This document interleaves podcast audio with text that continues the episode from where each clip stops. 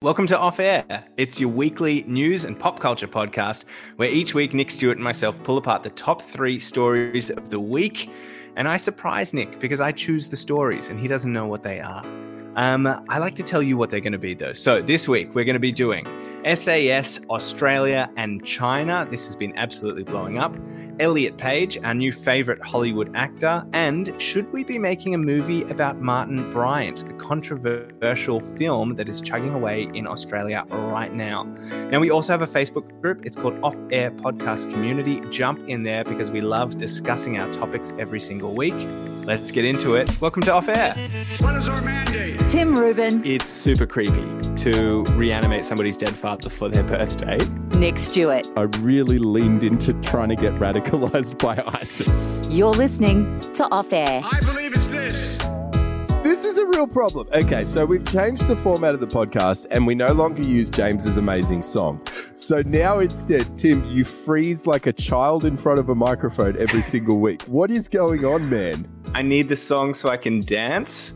It's, it's off air. So uh, we normally dance and then and then we're on. Hey, I wanted to share something with you that's happened in the last couple of days on the back of last week's podcast, um, where we were talking about the the topic of the Hedwig play and can um, cisgendered actors play trans characters. Yes. And uh, I, so I, I got a message and I kind of wanted to unpack it a little bit. I've chopped it down a bit. Um, this is from a listener. It says, Hi, sorry to inbox you, but I couldn't find any other contact info. I also responded to that saying, There's a Facebook group. It's off air. um, she continued, she said, I just wanted to add to your discussion on trans actors that wasn't explored. Being gay slash trans isn't really in your realm of possibilities as sexuality and gender identity isn't actually a choice. Having cis actors playing trans characters perpetuates the myth that trans people are just cross dressing rather than an actual gender identity. Your realm of possibility theory also perpetuates that this is a choice, not an identity. Just some food for thought on the topic. Otherwise, your podcast is fun. Thanks for the content. I think it's a really great point, and and it's hundred percent right. And we are, for the most, I mean, let's face it, Tim. As uh, males, our brains are only just finishing development. Like in reality, as weird as that sounds, at 31 years old, our brain Is this a real thing? Yeah, that's an absolute real thing. Uh, the male brain development really stretches out to like 28 to 32. So, Wow. female brain development, and shout out to all the women out there, generally ends by about 26. So that's why women are a lot Wow. smarter than men. And secondly, you and I are on a base level nearly idiots. So I'm always open to being corrected.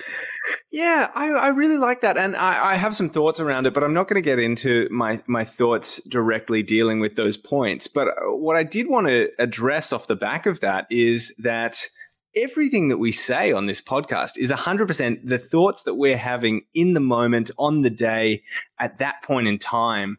Um, and these are totally, they're, they're all topics that we're unpacking as we go. So those were my thoughts as of last week. I had done a lot of soul searching to get to that point Mm. you've raised some re- these are some really interesting ideas and that's going to kind of keep on growing and, and taking things to the next level so that's that's what i enjoy about doing our podcast is is that you and i challenge each other and i love that our listeners and you can get involved now and challenge us as well Yeah. and tell absolutely. us how wrong we are Oh man, we live for it. And it's one of the biggest reasons we started this podcast was so that Yeah. we can all learn a little bit more because we live in a world where you really do exist inside a little thought bubble and your own ideas are perpetuated with the people around you. So the more you can challenge that every day, it's a really important thing. So thank you so much. Please continue to get involved.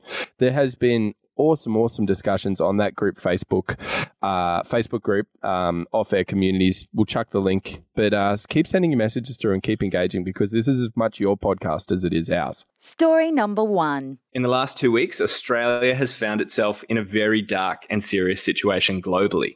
It started off with an investigation into the SAS, finding that from 2005 to 2016, SAS soldiers had murdered uh, 39 Afghani people in Afghanistan. These were civilians and they were under situations that breach international war codes. Right now, the police are actually investigating 19 of those SAS personnel. But the story doesn't end there, as I'm sure you know, because this week China has actually gotten involved.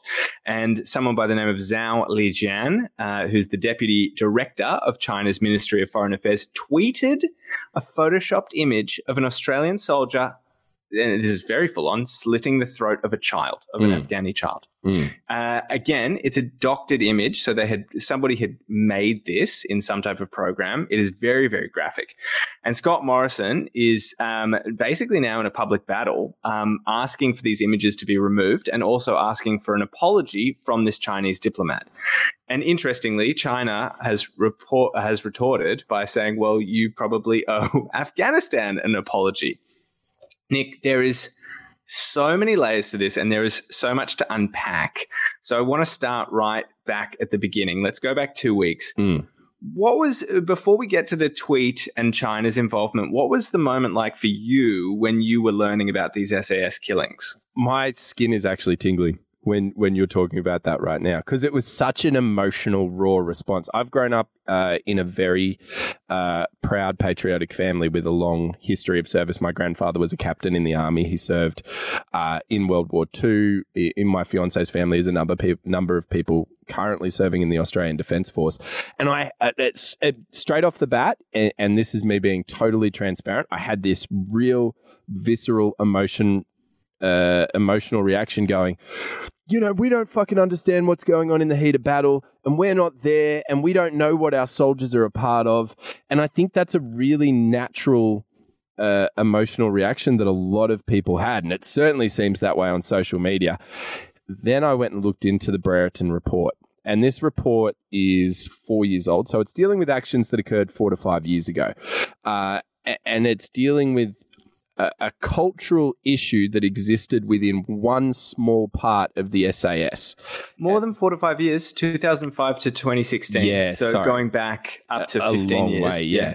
Yeah. And and um, I read uh, parts of it. Is a it is a 138 page document. Uh, I I didn't get to read all of it, and a lot of it is redacted, which means it's covered up because of these impending court cases and because of uh, them wanting to protect certain individuals. And it makes it very clear, nearly from the start, that basically a, lo- a lot of the killings that uh, people are being accused of didn't occur in the heat of battle at all. The, and, No. and, and and a lot of them were around a real cultural issue that existed within this part of the SAS, and, and things like blooding, where senior SAS members were were angling or bullying younger SAS members into killing farmers, civilians, children, potentially To get their women. first kill. Yeah. To get in. It was like, let's get your first rung on the board. really hard to defend that man like when you when you read these things Yeah. it's really hard to defend that but it's also i think really crucially important for us to be able to separate the actions of a few from the bravery the courage of many and, and these and and when you see the comments there's so many comments online of people saying you know we should be supporting our boys well that support needs to go both ways because this was also brought to light by members of the SAS and members of the Australian Yes. Defence Force That's so a great point. you can't just signal out saying we need to protect some when others were the ones that were saying this is reprehensible behavior. I, I can't have a fully formed opinion on this. There's still a lot of emotion around it, and I need to wait until these court cases have played out to to fully understand. But man, there's so many so many different angles to this thing. What did it leave you feeling? I think that as an Australian, we have a view of the world that we are the goodies. Mm. And I know that that's such an overly simplified view, but that's really, you know, when you're a kid and you're learning about the world, you kind of are breaking things down into goodies and baddies. And I think we all, and I think most, uh, well, probably everybody has the view that they're on the team goodies. Mm. And it's sh- um, it's shattering. It's shattering to hear that uh, we might need to reconfigure that perspective and go, okay, maybe we're not actually a part of the positive impact on the world that we had wished that we were. And I think that, I, I mean, we were in Afghanistan for important reasons. Like, if you think back to uh, everybody remembers, everybody who's old enough remembers where they were when 9 11 happened. And Mm. that was a crazy, crazy time when huge buildings were being attacked and, and, and blown up. And I remember being in Sydney, Australia, going, is my school going to be safe? I was thinking, you know, somebody could attack and blow up my school. So, it, I, I mean, that was a real, real terrorist threat that was going on around the world. And it was very important for the countries that did uh, go into Afghanistan and fight the Taliban and things like that for that to happen. Absolutely. But yeah, it's um it, it was shattering to go oh my god we are not necessarily the goodies that we've always seen ourselves as. When you say um you know it's a small group of these SAS soldiers at the moment it's 19 soldiers that are being looked into for criminal charges and that's right now. The SAS is a group of between I think 4 and 600 which means that this is potentially 5% who are who, who there is enough evidence against that they are being criminally looked into.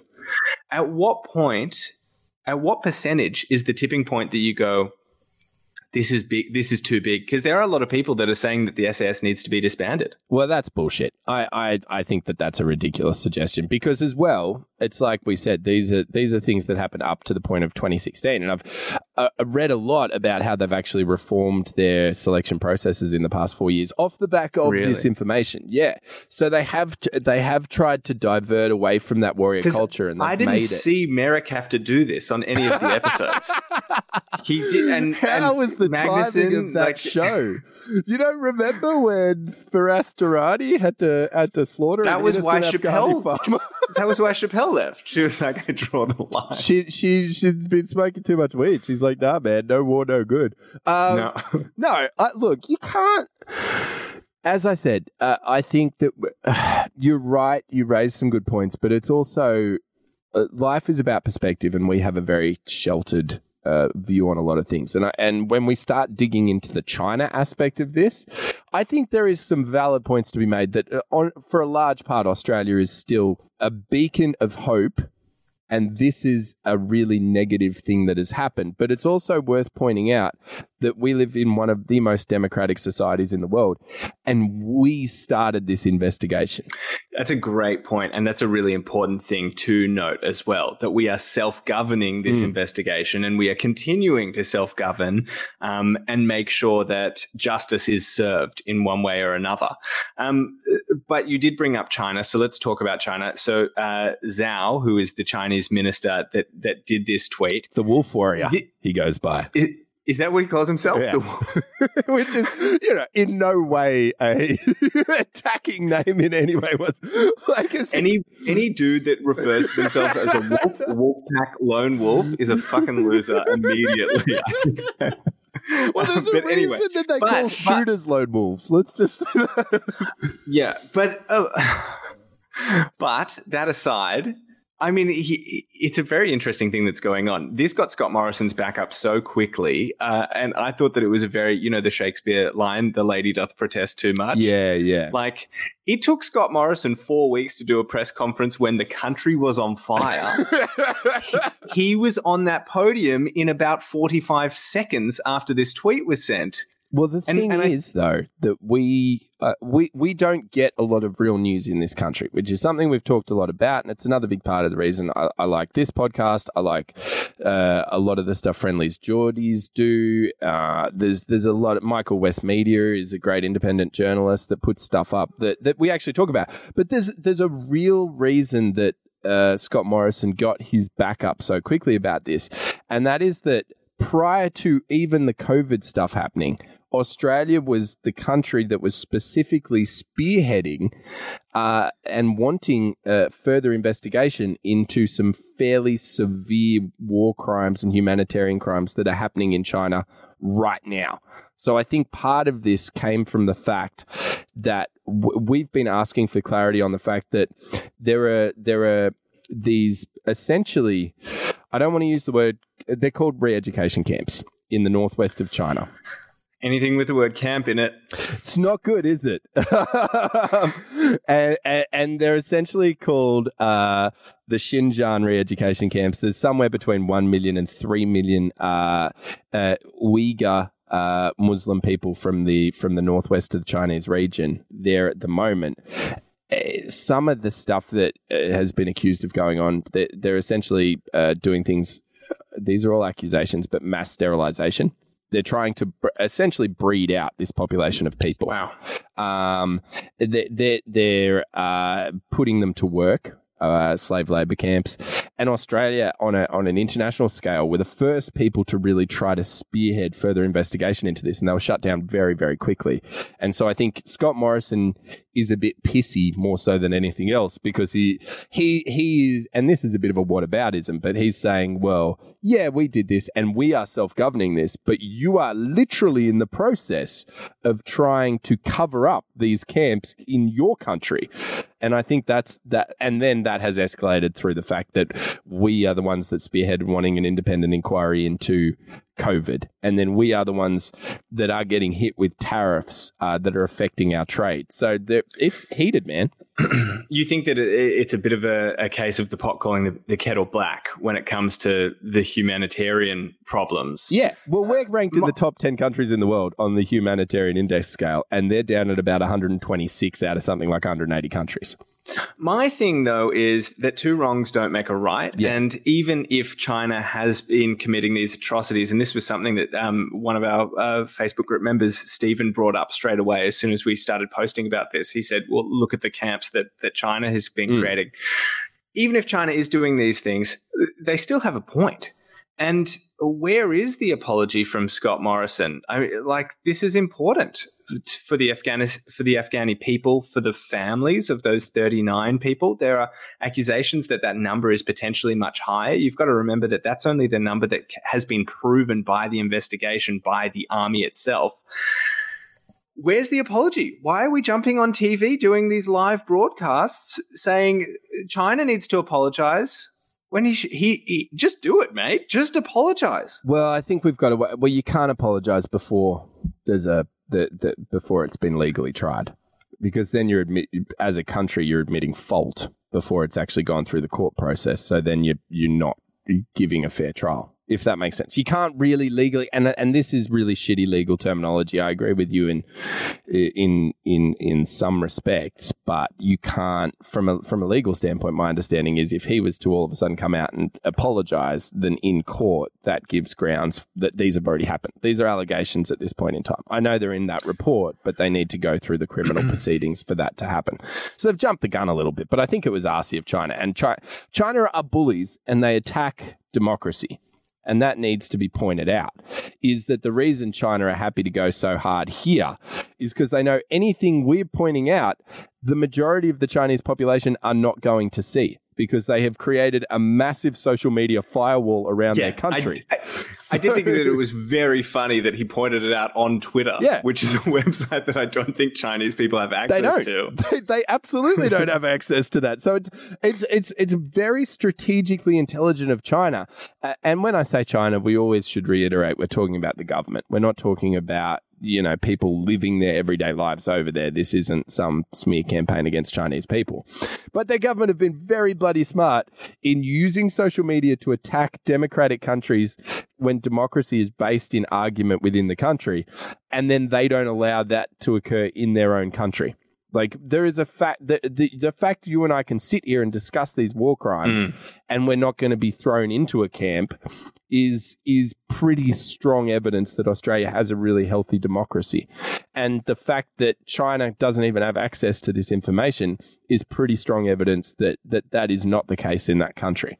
So it's weird. It's it's frustrating and it can have very real effects. If we ceased I read a report recently this week, and I can't think of who did it, but they were they were inferring that if we stopped trading with China, that would have a a six percent effect on our GDP, which is sort of similar numbers to what we've seen from coronavirus. So if you can imagine the amount of unemployment we've seen co- from coronavirus and how much that has destabilized our economy, can you imagine if hmm. that happened all over again now? So there, And there's permanently as Yeah, well, because we're bouncing back from coronavirus. Yeah. Exactly. So that's some real, there's some really scary stuff happening at the moment. And I don't know why we've positioned ourselves to be scapegoats.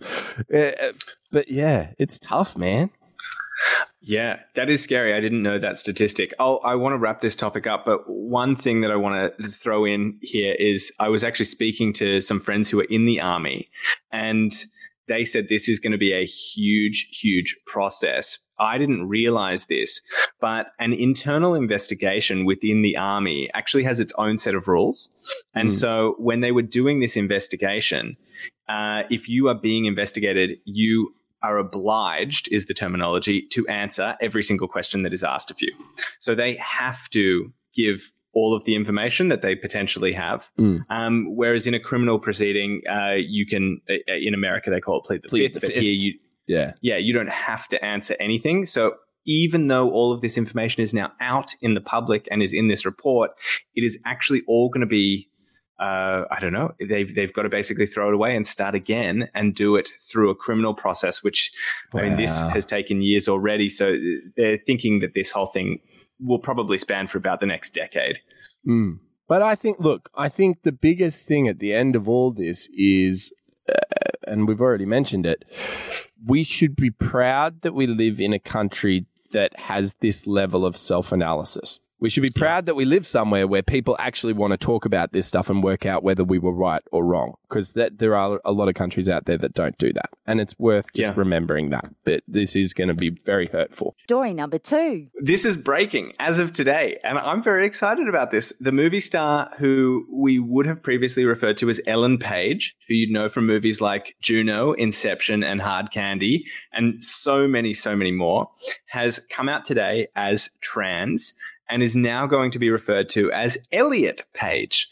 Um, Elliot wrote a very long kind of diatribe on their Instagram. I've got a little section from it.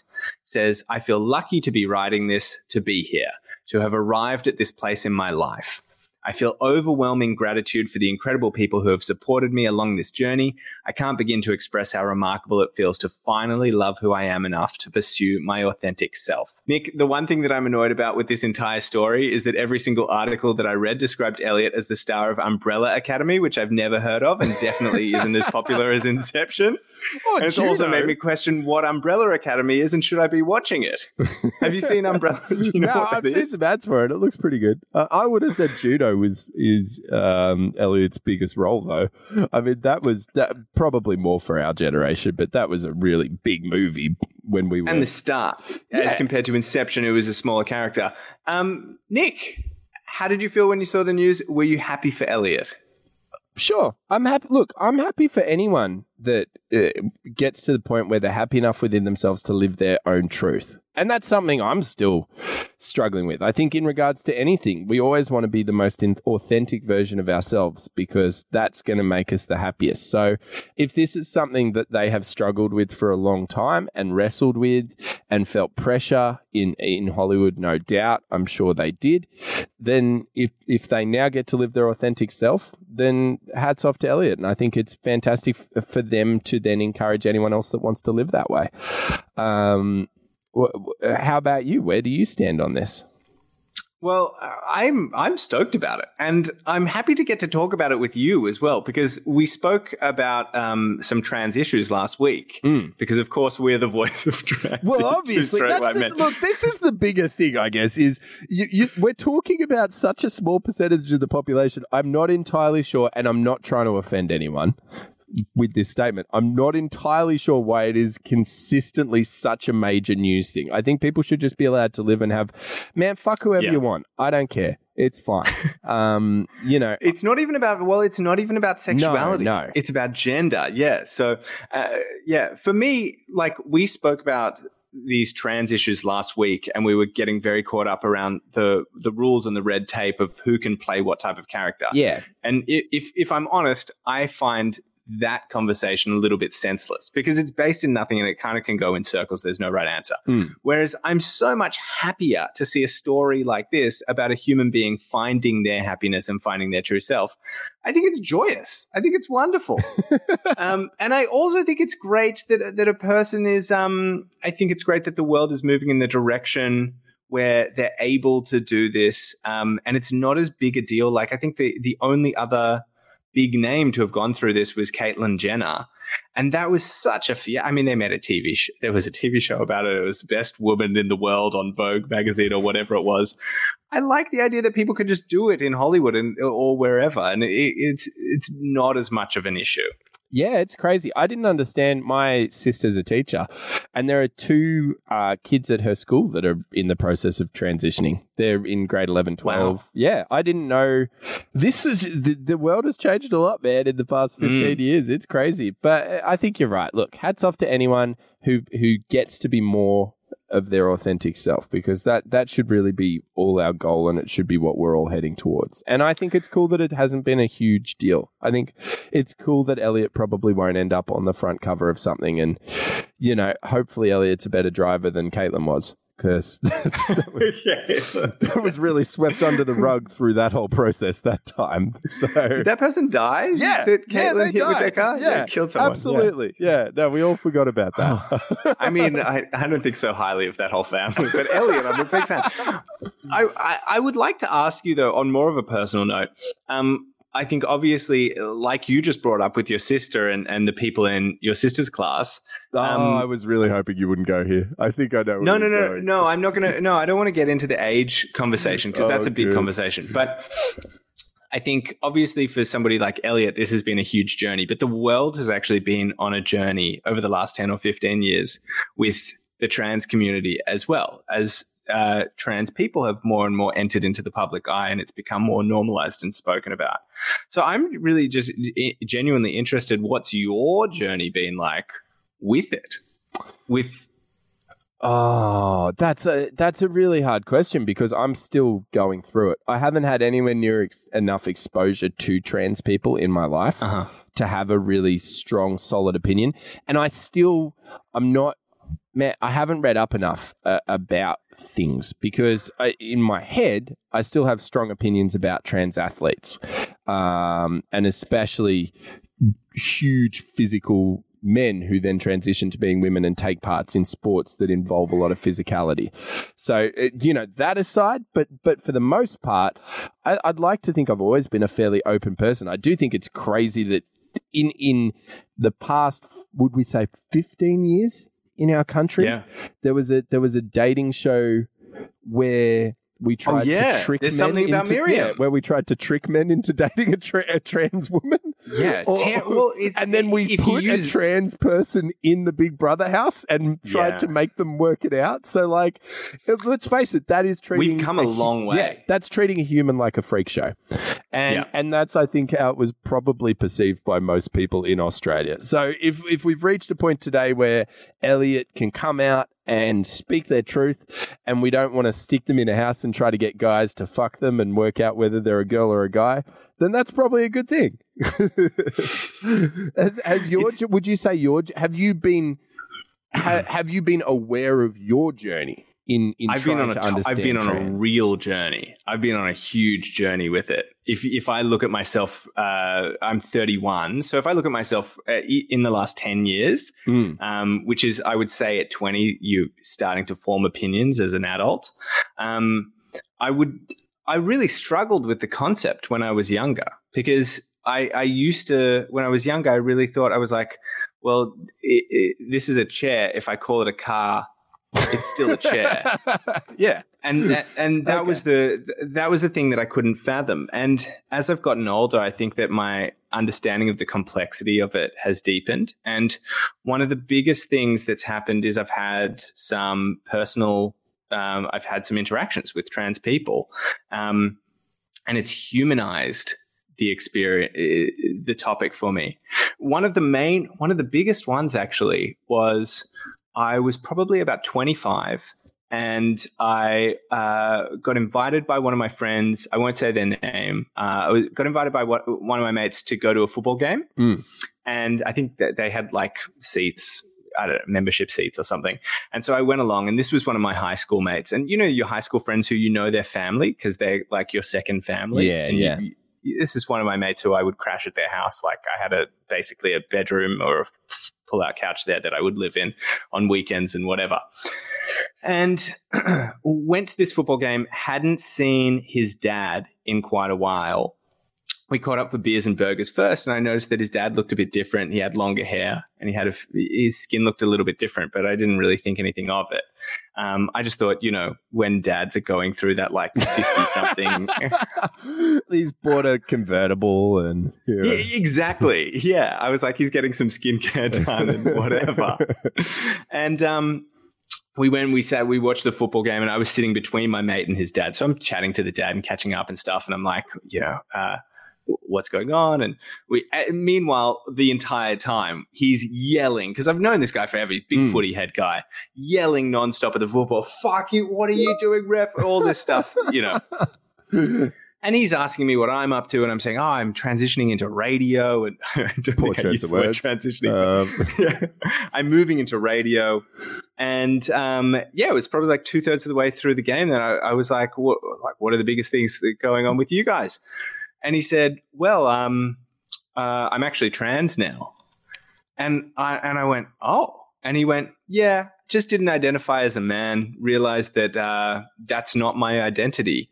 So yeah, been coming to terms with that and and figuring out my path with that. And it was the first time that I had sat down with somebody and spent time with someone who was going through that. Um, his identity was the same to me. He, he Mm. was he, he still used the pronouns he, so I feel comfortable using that. And he was Mm. still my friend's dad. And um, and we're gonna fuck up. That's the other quick thing, just to chuck in there, is Yeah. like everyone's gonna. This We is a real evolutionary process, and and we're probably gonna say stuff that isn't correct. And and please don't take offense to that. Please feel free to get in contact with us.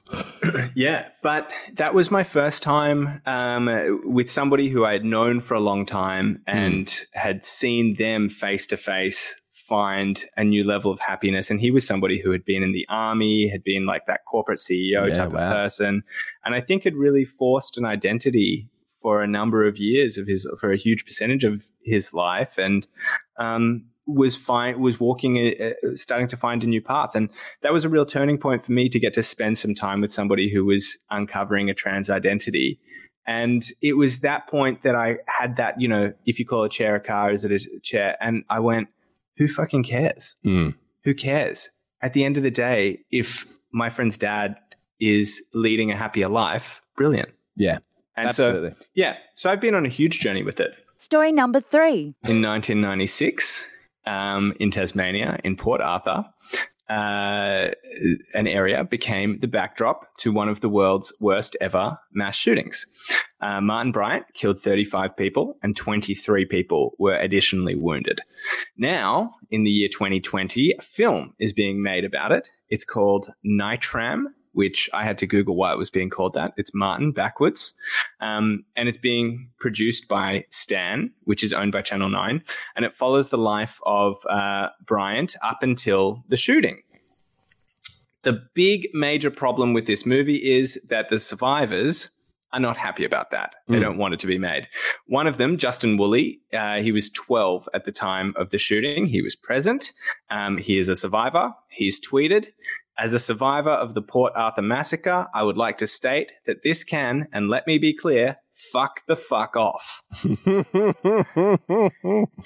These Strong- people are not mixing their words. Yeah. Um, he's got more of a statement that I can get into in a little bit. But Nick, what do you think? I, Should they be making a movie about Martin Bryant?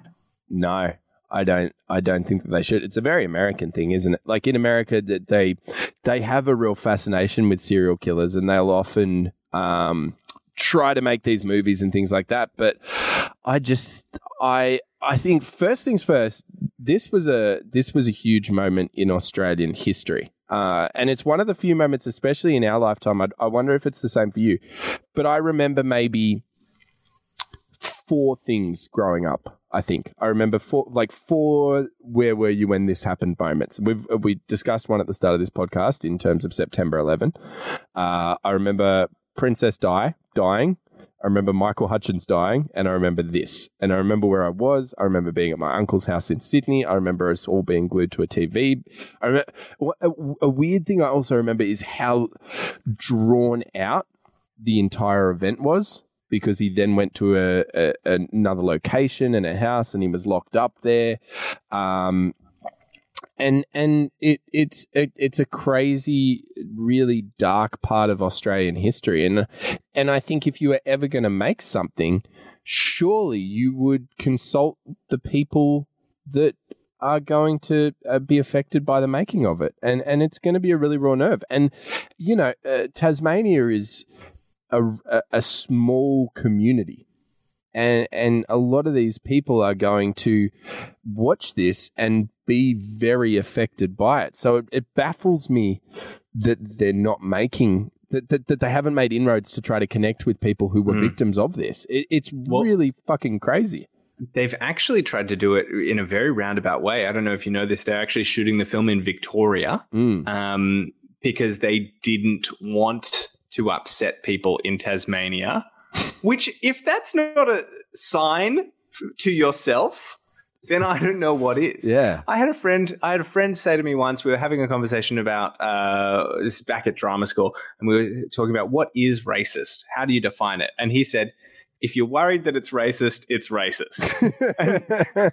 and that's a it's a great rule to live by. I think it's a great rule for everything. If you are worried about making a film about a Tasmanian shooting in Tasmania, it's because it's probably inappropriate. Well, that's why they shot all the spaghetti westerns in Italy. Uh, in in in in Hollywood, when they the term spaghetti western exists because they filmed all the um, the Wild Wild West films over in Italy because they were worried about Oh. offending Native Americans. and Wow. they didn't want Native Americans as extras in the cast, and that was a big. It was also cheaper, and there was tax reasons, but it was part of the reason. So it's weird that we haven't educated ourselves since mm. then. But it's I don't know if it's a case of being too soon or it's just poor taste. But it also, and I ha- I don't know a lot about this, so please feel free to give me more information. Mm-hmm. But Yeah. if they're making the lead up, doesn't that sort of make the perpetrator the star as opposed star. to the victims of the actual movie or show? So I I'll read you Justin Woolley's full um, uh, note that he gave actually to Pedestrian. Interestingly enough, Also Um, by Channel this- Nine, weirdly. Anyway, that's Don't know why that would be there. Pitting Channel 9 against itself. this is what he said. He said, This is not, as many people have made it on social media, about censorship. I have no desire to censor the events of the 28th of April 1996. Well, my belief is that in cases of terrorism or mass shootings, we should not mention the perpetrator's name, uh, the perpetrator by name, robbing them of the notoriety they so often crave. I'm not on some philosophical level opposed to the documentary or news coverage of this event. However, as an author, I know well that in order to create a story about this individual, it's necessary to generate sympathy in the audience, at least to have them relate to the subject. It is this in a film portraying the life of Martin Bryant that I strongly object to. It's good And words, strong words. I think that it's, He's bang on. Yeah. Yeah. And this is, I mean, it raises a really interesting question. Why do you think they would decide to make a movie that centers itself about Martin Bryant and even centers itself on Martin before this shooting? All, all that that does is it normalizes him as a person. It, it creates a level of empathy with him. It shows him living his, day-to-day life. And even if he is, you know, even if he is a, a, a negative character, as soon as you start putting him in normal scenes and start showing him with his mother, with his family, with his friends, all it does is make people feel a fondness of him that he does not deserve and should not be on a feature film screen. No, it'd be way more interesting to see a documentary about how this event led to gun reform in Australia. That's something I'd actually be way more invested in seeing. I think I'd like you to answer this question because I have a theory, but you've been more involved in the world of acting than me and the world of movies. It's really hard to get stuff funded in Australia. Do you think that they have maybe chosen this subject matter because they know it will be polarizing and therefore potentially be easier to get funded and get made so that they can make Australian content? Yep, I think you're probably right. I think it is very difficult to make fu- uh, to get funding, and so many Australian creatives end up going overseas. The other thing is this director. He is most notable for making the movie Snowtown, which is also about an Australian murder Mm. um, or, or serial killer. And so, if I was the creator of a serial killer murder and I wanted to continue getting funding, you make another movie about an Australian serial killer murder or some, you, you know, some type of Australian event Mm. in that light. So, it's definitely probably the easiest path for him um, financially. And as as you can see, it's already generated all of this conversation. Uh, and this is literally the week that the movie is even coming out.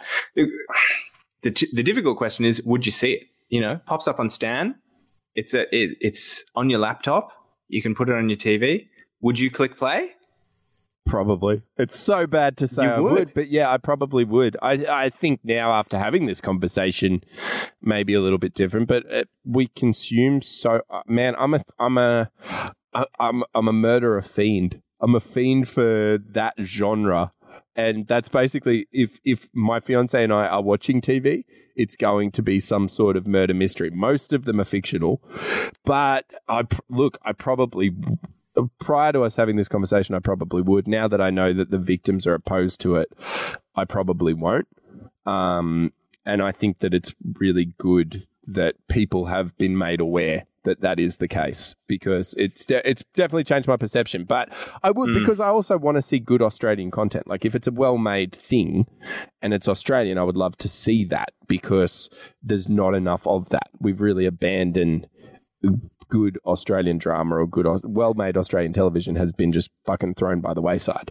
So There's a huge, uh, there's another huge argument um, that I think you can see in a lot of the articles floating around. And actually, Jess wrote this on our Facebook page in the conversation, in the Mm. Off Air community Facebook page. Jess wrote, I would say it would educate people and I would watch it. Mm. Do you subscribe to the idea that um, if there's an education factor, it's worth it? Well, I mean, to suggest that none of these, I gotta, I gotta go against Jess from the perspective that I don't think any of these are. It's not like it's going to be 100% factually accurate because there's a level of dramatization that goes in any of these, and that's how we've whitewashed shitloads of history. Or that's how the, that Hollywood has whitewashed shitloads of history over the years is by making something entertaining it and us watching it and it not actually being factually accurate in any way whatsoever. Even stuff like Bohemian Rhapsody, I mean, is is Oh, there was wild. They made up so much. It was terrible. so Yeah. out of line. So The timeline was totally out of whack yeah, as well. Yeah, yeah. Things happen Yeah. years apart, even down to his facial hair. It was weird. So Do you, like do you think though that a movie about Martin Bryant's life pre this could be an educational thing? Uh, That's you know, a better be question. able- no, no, I don't. I don't because what are we going to learn? You know, uh, it's what. How is it going to help me? The I, I think the guy hit the, uh, the the the the bloke that was there, who is obviously an author, hit the nail on the head when he said, "Yeah, um, Woolley hit the nail on the head when he said it will humanize this person to me, and that does not do anything good because he Yeah. does not deserve no no one who kills that many people in cold blood for no cognitive reason deserves to be humanized. So the answer to that question is no for me. I uh, my response to the education argument, and I see this come up over and over again, not just in this particular situation, uh, but with a whole bunch of different mediums, is if I build a McDonald's, it's not starting conversation around positive dietary habits in that area. so, just you because damn something, analogies, Tim. sorry, good analogy. yeah, that's a pretty good one, I guess. just because something exists doesn't mean that it's a positive tool within the conversation. It can be a negative tool within the conversation. And Yeah. this was something that we saw um, trotted out a number of times. Do you remember the TV show 13 Reasons Why? Yes, Came out in 2017. and Ted Bundy, the Ted Bundy TV show, but casting Zac Efron caused a lot of criticism No, around. No, no, not 13. uh, That's, No, that's no, I know. I'm one. saying two different Oh, and things, some- but the yeah, same right. point is, you know, So, 13 Reasons Why was a TV show that was about teen suicide. Mm. And the whole argument was it's important that families are able to have conversations around teen suicide. The three months after that TV show came out on Netflix, teen suicide went up by 13% in America. wow.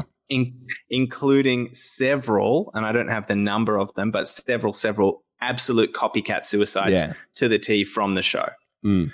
So just saying that everything is an opportunity to start having a conversation, it doesn't matter how many conversations are had. If more kids are killing themselves, it's not worth it.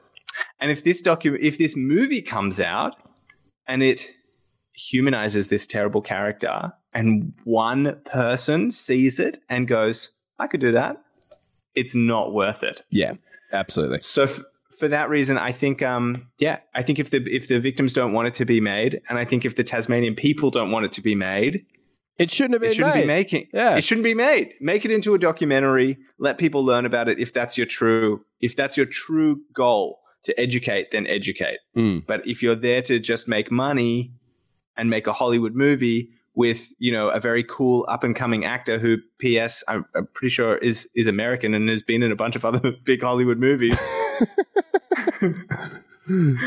then don't do it because it's I, I don't- I don't think it's in good taste. It's time for Nick Picks. This is our uh, our recommendations for the week. We're, we're sliding them to the back. Nick, on the back of all of that, do you have any recommendations for everybody for s- something to include in their lives? There is an awesome film dropping on Stan. Uh, no, I'm kidding. I'm kidding. 2021, maybe, maybe not. We don't know. Yeah, exactly. Uh, no, my nick pick is uh, my nick pick is not a recommendation. Do not get involved in philosophy. That's my nick pick. What do you mean? Don't look at it. Don't Okay. look at it in any way. I've been spending Why? way too much of my time over the past few weeks being far too introspective, and I don't think philosophy helps anyone. I, Well, what for? What, what have you been listening to a podcast? Eh, no, or I've been what have you reading. been doing? I've been reading books by Noam Chomsky, and now I'm reading the Pub- the Republic by Plato. They're great, but the whole thing is there is no answer to everything. That's the problem. That's the problem with philosophy is it's a constant internal ethical struggle and it chews up your time.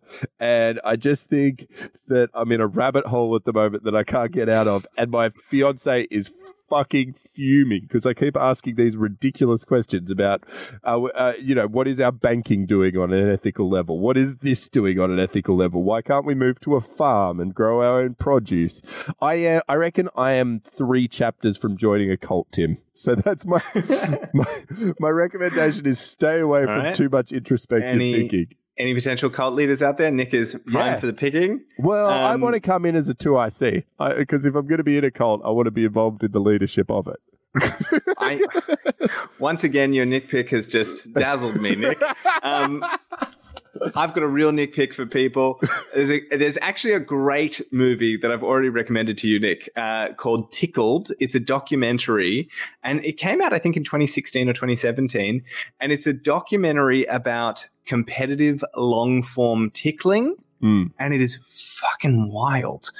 I'm not going to say too much, but that's what it starts about. And by the end, it's about some really dark, creepy, weird stuff. So, uh, hint, hint, uh, competitive long form tickling may be a cover for some other weird shit. And would you say it's changed any uh, recommendations you've received online, Tim? Any behavioral, any anything that you? I've been getting pop ups I've been getting because I've been Googling tickling.